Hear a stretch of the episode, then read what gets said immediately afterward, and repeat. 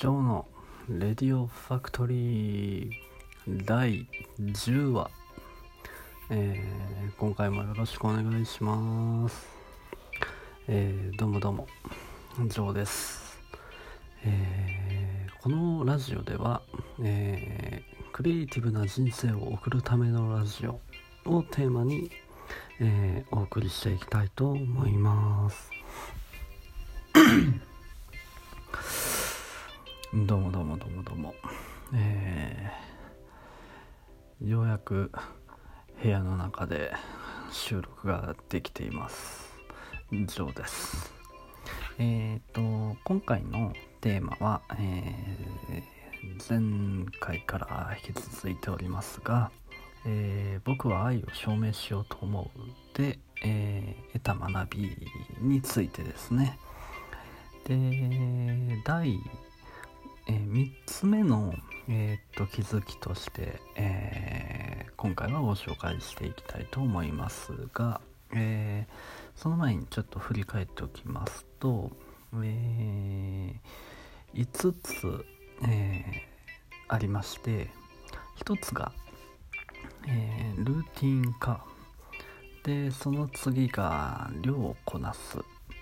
で3つ目が、え、数字で考える。4つ目が、えー、相手を喜ばせる、えー、5つ目が次のレベルを目指すですね。まあこれがあの何なのかというとまあその恋愛工学っていうものを題材に、えーまあ、藤沢和樹先生がえー、僕は愛を証明しようと思うという小説を書かれて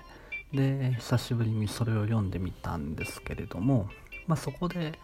えーとまあ、ビジネスにも使えるような内容だなと思ったことが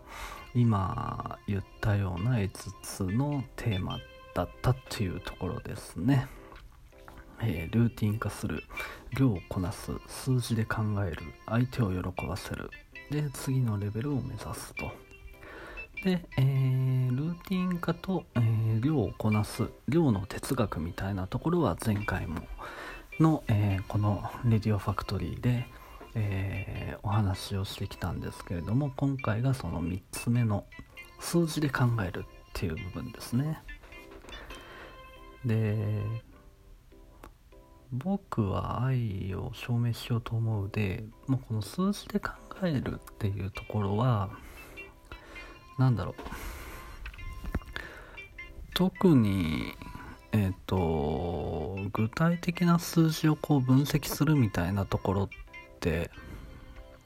シーンとしてはあまり描かれてなかったんですけれども、えー、小説の中でまあこう数々の女性とたくさん出会っていってナンパしていってで連絡先を交換してみたいなシーンがあってもう結構前半のところですかね。で相手の女性の人たちの何て言うんだろう格付けをするというかえっ、ー、となこの子は何点以上何点以上何点以上ん？っていう感じだったかな。あの中の芸とか上の中とかそういう感じでこう格付けをしてたんですけれどもでまあこういう何て言うんでしょうね。あの出会った女性をまあある種値踏みするじゃないですけれどもこれに近しいことってあの普段僕らの仕事の上でもよくやっているというかまあむしろこういうことをもっとあの日常的にやった方がいいんじゃないかなというふうに逆に思ったっていうところがはい。ちょっとご紹介したかったので、えーと、取り上げています。まあどういうことかというとあのじゃあ例えばあの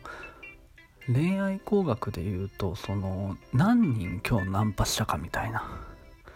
でこの数って結構覚えてたりとかおそらくするんだろうなというふうには思うんですけれども、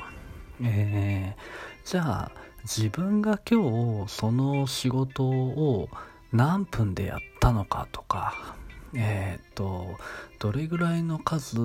のえっ、とそうだな、えー、電話をかけたのかですとか、え、誰々とはこういう会話をしたですとか、まあ、そういう記録みたいなものってえー、っとちょっと日報みたいな感じではあるかもしれないですけど、えー、新入社員の人だったらよくこういうのってやると思うんですけどね。でも割とこうベテランクラスになってきたりとかキャリアを積み重ねていっているような人とかだとそんなにやらないじゃないかなと思っていて。ただこの一つ一つの、えー、自分のアクションっていうものをきちんと記録をしておくっていうのが、えー、すごく、えー、役立つのかなというふうに今個人的にはすごく思っているところですね。僕の話で言うとあの今日々のえ、ー、と活動記録っていうのをあの結構ログを取ってるというかはい。これはあのえー、周平さんっていうインフルエンサーの人がよく言ってるんですけれどもあのまあなんだろうな。例えばブログを1日に今日だと、えー、2本書きました。でそれをあそれプラスえー、っとブログの記事の修正リライトっていうのを10本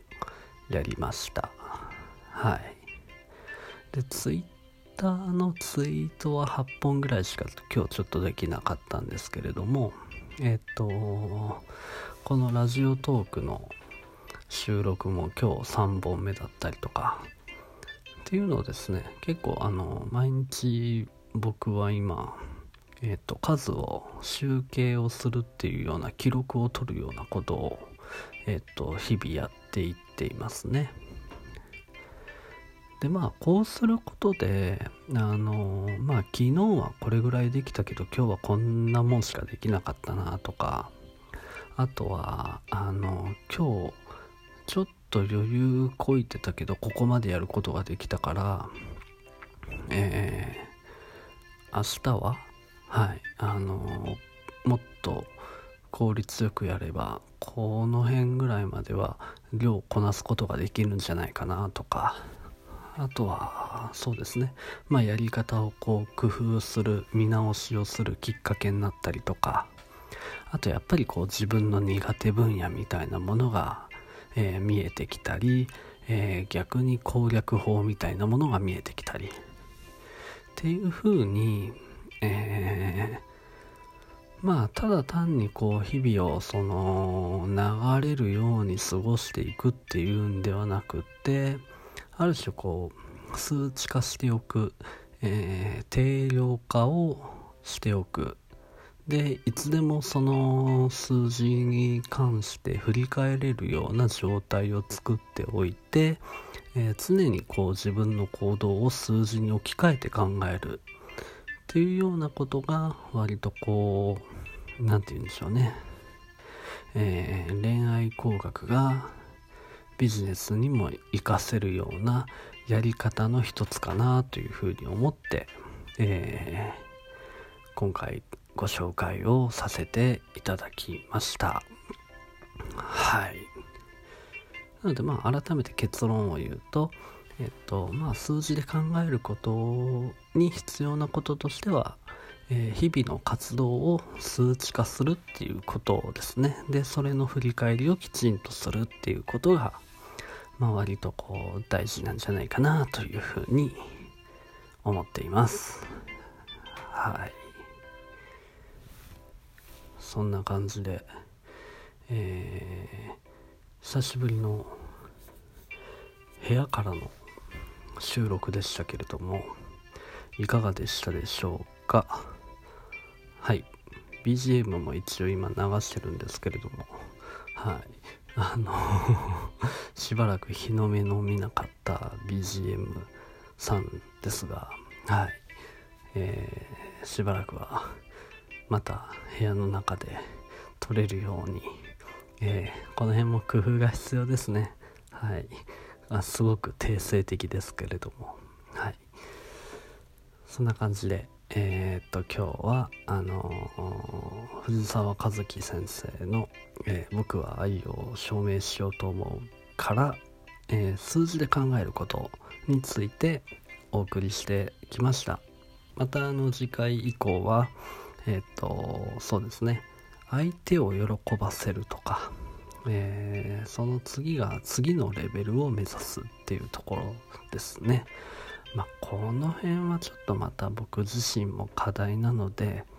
うまく話せるかどうかは分かりませんけれども、えー、ご紹介していきたいと思います。それでは今回はこの辺で。ではでは以上でした。